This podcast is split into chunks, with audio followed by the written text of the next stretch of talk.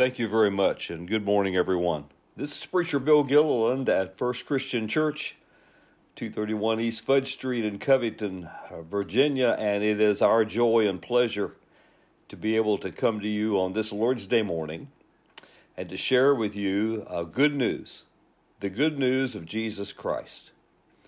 In spite of the fact that we continue with uh, the COVID 19 pandemic ordeal, we face challenges uh, every week. Uh, we look forward to the time that perhaps all of this will be past us and we can get back to what we used to know as normal or at least a new normal. In the meantime, uh, our uh, thanks and gratitude goes out to the Lord our God for giving us strength and poise, uh, that our faith can be genuine and true uh, I know a lot of good Christian people who are living in such a way that they are showing beyond a shadow of a doubt that they can live above the problems and the conditions and the invasions and the enemies uh, that face us from time to time. Uh, Jesus said, In the world you will have trouble, but take heart. I have overcome the world. So we need to live as overcomers. I'd like for us to get right into the scriptures this morning, and we're uh, into a series from Second Corinthians. So if you have your Bibles, I'd like for you to turn to Second Corinthians uh, chapter 4 today. We are considering the question how can I be confident? How can I live with confidence in uncertain times? Uh, last week we looked at the idea that we need to be humble, and we took that from chapter 3 of Second Corinthians. Uh, we, we need to be humble so that we can constantly trust in the Lord and not in ourselves. Now, today, I would like to suggest from Second Corinthians chapter 4 that we need to, to be authentic. We need to let the light of Christ shine through us. And there is a key verse that I'll refer to several times here in 2 Corinthians chapter 4 and verse 6. And there the apostle, the apostle Paul says, For the God who said, Let light shine out in darkness, made his light shine in our hearts to give us the light of the knowledge of the glory of God in the face of Christ. Now I know that's a that's a lot of words. But basically, what Paul is saying there is in the very beginning, when God created the world, the universe, everything, he said, Let the light shine out of the darkness. And his light dispelled the darkness. And Paul is suggesting that he has done the same thing, and even to a greater degree, when he brought the presence of the Lord Jesus Christ into this world and into our lives, and he changed darkness to light. You know, the darker the world gets spiritually, the greater the attraction of Jesus should be in a lot of lives. The light of the world. The prophet Isaiah had prophesied the coming of Jesus.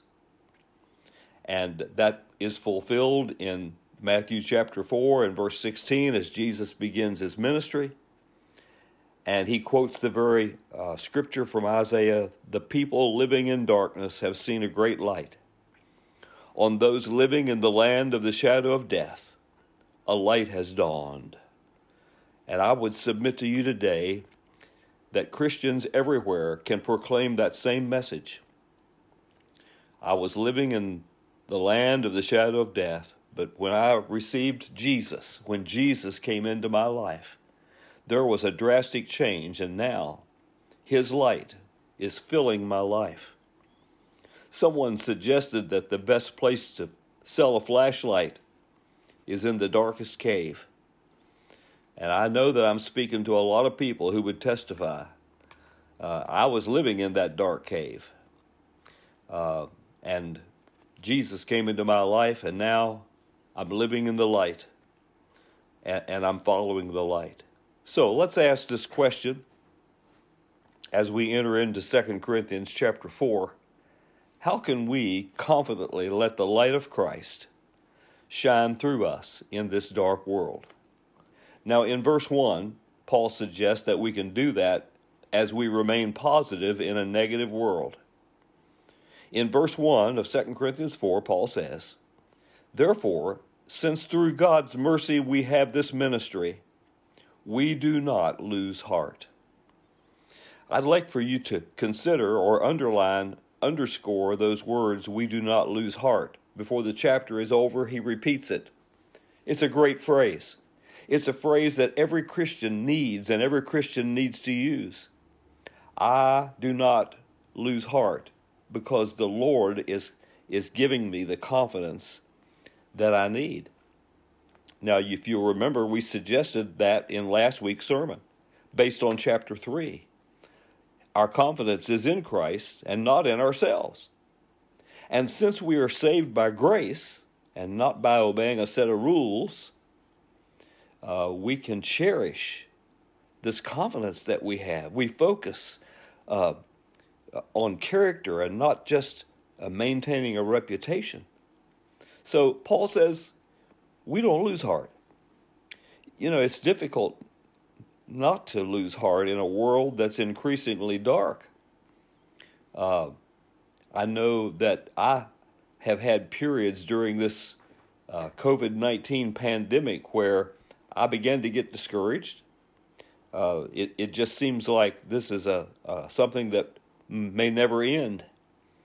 And, and uh, we go through the drudge of uh, the mask and the social distancing, and it has stripped so much of the Christian liberties and favor that uh, we had as a body in Christ. Took away a lot of the uh, fellowship that we uh, took for granted and enjoyed. But here's the challenge from chapter 4 of 2 Corinthians we need to remain positive and not lose heart. Um, there, there are so many uh, problems. There, there are so many uh, negative things. There, there is so much in our world that's promoted by the devil and his angels. Um, you know, we we face a lot of facts concerning the world in which we live. Uh, when we think about uh, things like abortion and and uh, homosexuality and the uh, the presence of open sexual activity, uh, euthanasia, pornography, all kinds of perversion that's engulfing our world, it, it's hard not to get discouraged when you read and hear about all of this. And indeed, we are losing ground morally and, and spiritually uh, in our world. Uh, it's, it's hard not to lose heart when we see churches passively uh, disengaging from the culture, abandoning their basic doctrinal truths, going a, a, away from the Word of God. And then we see Christians who are bickering all the time among other people, and and uh, you know Jesus warned uh, that the world would get worse and worse. But then we we counter that with verses of scripture like 1 John 4 4 that gives us hope. Because there the Apostle John wrote and said, You, dear children, are from God and have overcome them because the one who is in you is greater than the one who is in the world. Now, isn't that something that would cause us to remain positive, even in a dark world? Uh, greater is he that is in us than he that is in the world. And I've already re- I've already mentioned what Jesus said in John 16 33 when he told his disciples, In the world you'll have trouble, but take heart. I have overcome the world. So, trouble, trouble is an assurance. We're going to have troubles in this world. But we need to stay positive. We need to take heart. Uh, the Apostle Paul and his companion Silas, you remember in Acts chapter 16, uh, they were beaten and shackled and shoved into a dingy dungeon in Philippi. But instead of being depressed and miserable, they were joyful and optimistic. They sang praises to God and they prayed. and an earthquake shook those prison doors, and they were released, and the jailer and his whole family gave their lives to Jesus and were baptized. So uh, I would challenge you to take some of these don't lose heart verses. They're all over the, the scripture uh, that challenge us. Don't give up. Don't get down. Don't lose heart. Um, I'll tell you, one of those verses is in Romans chapter 5 and verse 20, where the Apostle Paul is talking about the law, the Old Testament law, and uh, how, how much it couldn't do as far as our spiritual health and growth. He says the law was added so that the trespass might increase, but where sin increased, grace increased all the more. And that, my friend, is what happens when God is involved in our lives. Another translation says, where sin abounded, grace superabounded. Well, let's move on because not only uh, should we remain positive in this world, and let the light of Christ shine through us. But if, if we want Christ's light to shine through us, Paul also says we must demonstrate integrity in a deceptive world. Look at verse 2 of 2 Corinthians 4. He says, Rather, we have renounced secret and shameful ways. We do not use deception, nor do we distort the word of God. On the contrary, by setting forth the truth plainly, we commend ourselves to every man's conscience in the sight of God. Now, from the very beginning, Satan used clever deception to get his way. We remember what took place in the Garden of Eden, don't we? And the Bible describes the prince of this world, the devil, as crafty and a liar, the father of lies, a deceiver, one who disguises himself as an angel of light and a wolf in sheep's clothing. So it's not surprising that in this world, there, that he is full of uh, secret and deceptive ways. And it's very important for us, as Paul speaks here, to renounce secret and shameful ways. In other words, we need to be a people of integrity. We need to live above the world.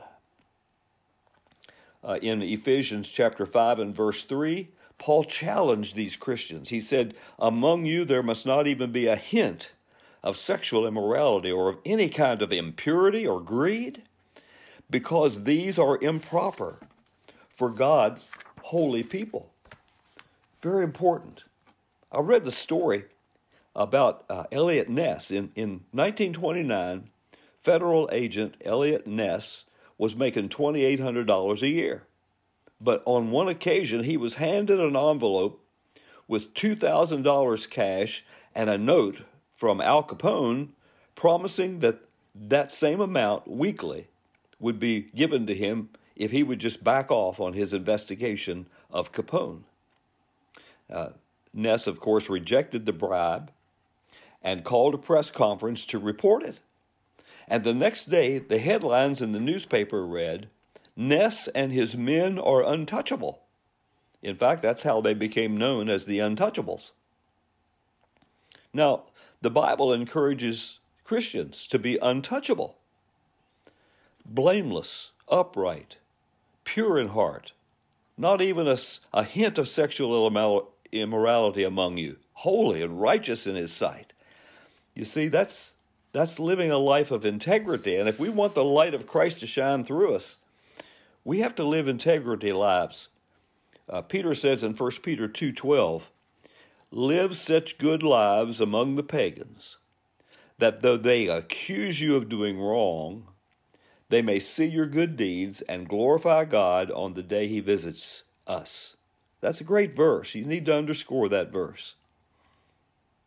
Uh, uh, there was a there was a university, uh, Vanderbilt University uh, professor, Madison Sarratt, who on one occasion told his students, Today I'm giving two examinations, one in trigonometry and the other in honesty. I hope you'll pass both of them. But if you must fail one, then fail trig. There are many good people in the world who can't pass trigonometry, but there are no good people in the world who cannot pass a test of honesty. We need to pass that test of honesty, dear friends, in order to, to show the light of Christ in this dark world that we live in. We need to demonstrate integrity. if you pass the test of integrity, not everyone's going to appreciate it. Some will even resent it. Some will renounce you. But the light of Jesus will shine through. Uh, we, we need to face the fact that some people in our world are going to decide to stay in darkness. Look at verses 3 and 4 of 2 Corinthians 4. Paul writes and says, if, if our gospel is veiled or hidden, it's veiled to those who are perishing. The God of this age has blinded the minds of unbelievers so that they cannot see the light of the gospel of the glory of Christ, who is the image of God. And it's true. Satan has and is blinding a lot of people's minds, and they cannot grasp the truths of the scriptures and of Jesus Christ as being their only hope in the world. You know, a, bright light hurts the eyes of people who are sleeping. It embarrasses those who are not uh, dressed properly. It exposes those who are trying to hide something, and they scamper like varmints into a deep basement. But we need to face the fact that not everyone is going to desire this light of Christ. That's what Jesus said in John 3:19. This is the verdict. Light has come into the world, but men love darkness instead of light because their deeds were evil. You see, our task, dear friends, is, is to shine the light confidently, consistently, so that any who are genuinely seeking to find their way to Christ can do that. God said, Let the light shine in the darkness. And we need to do that. We need to be people of integrity. Uh, the third thing he talks about is, is that we need to practice servanthood in a selfish world. If Christ's light is going to shine through us, then we need to practice servanthood because we live in a selfish, self centered world. In verse 5 of 2 Corinthians 4, Paul says, Look at this. We do not preach ourselves, but Christ Jesus as Lord, and ourselves as your servants for Jesus' sake. We just want to be servants, Paul says. And, and we, don't, we don't try to preach ourselves, we're preaching Christ. And if we say anything about ourselves, it's, it's from the standpoint of being a servant. You see, we live in a world that's accustomed to almost everyone looking out for number one. But if you want the light of Jesus to shine through you, then you have to take upon yourself the form of an authentic servant. That's what Jesus did. In Philippians 2 7, the Bible says, He emptied himself, He made himself nothing, of no reputation. And he took on the very nature of a servant. And while he was here on earth, that's what he did. He served his fellow man. He said, I am come not to be served, but to serve, and to give my life as a ram, as a ransom for sin.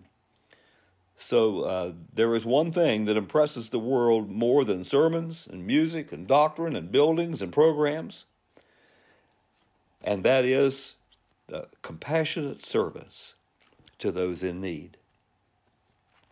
Now, the final thing that I want to mention today about uh, how we can shine this light of Christ or allow the light of Christ to shine through us and into a dark world is that we, we have to remain transparent because we live in a phony world.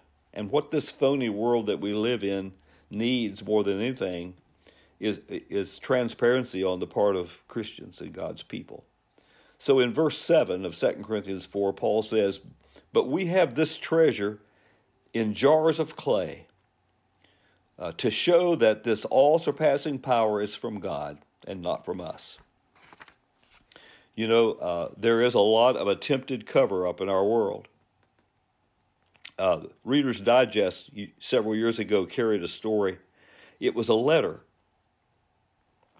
And the letter read like this Our daughter, an Army sergeant stationed at Fort Stewart, Georgia, called us during an intensive leadership training course that required her to spend six weeks at a forest encampment under Spartan conditions. And our daughter wrote a letter and said, Mom, I've met someone here I'd like to know better, but we aren't allowed to wear makeup, so he has no idea what I really look like. I thought that story so much uh, spoke truth you know, we're so accustomed to covering up and wearing masks that we think it's natural to wear them. And I also thought that was humorous because we're living in a time right now when we're forced to wear masks, aren't we? People wear masks, though, pretense mask, pretending to be prettier and richer and more, influ- more influential and more confident than they really are. Uh, Christians can be really phony too if we're not careful. We can pretend that we're more spiritual than we really are partly because we're afraid that if people see us as we really are, then uh, that will detract from Christ. You know, there are a few things more compelling than someone who is authentic and humble, humble enough to admit their weaknesses. And that's what Paul was saying here when he said, I have this treasure, but it's in a jar of clay. I have this wonderful, miraculous treasure, the glory of Christ, the gospel of Christ, the message of Christ that changes lives. It's the greatest possession that one could ever have, but it's contained in this fragile, uh, handicapped, sometimes pain filled body. A body that, that, for the most part, is dying, and, uh, and, and this is the Lord's will.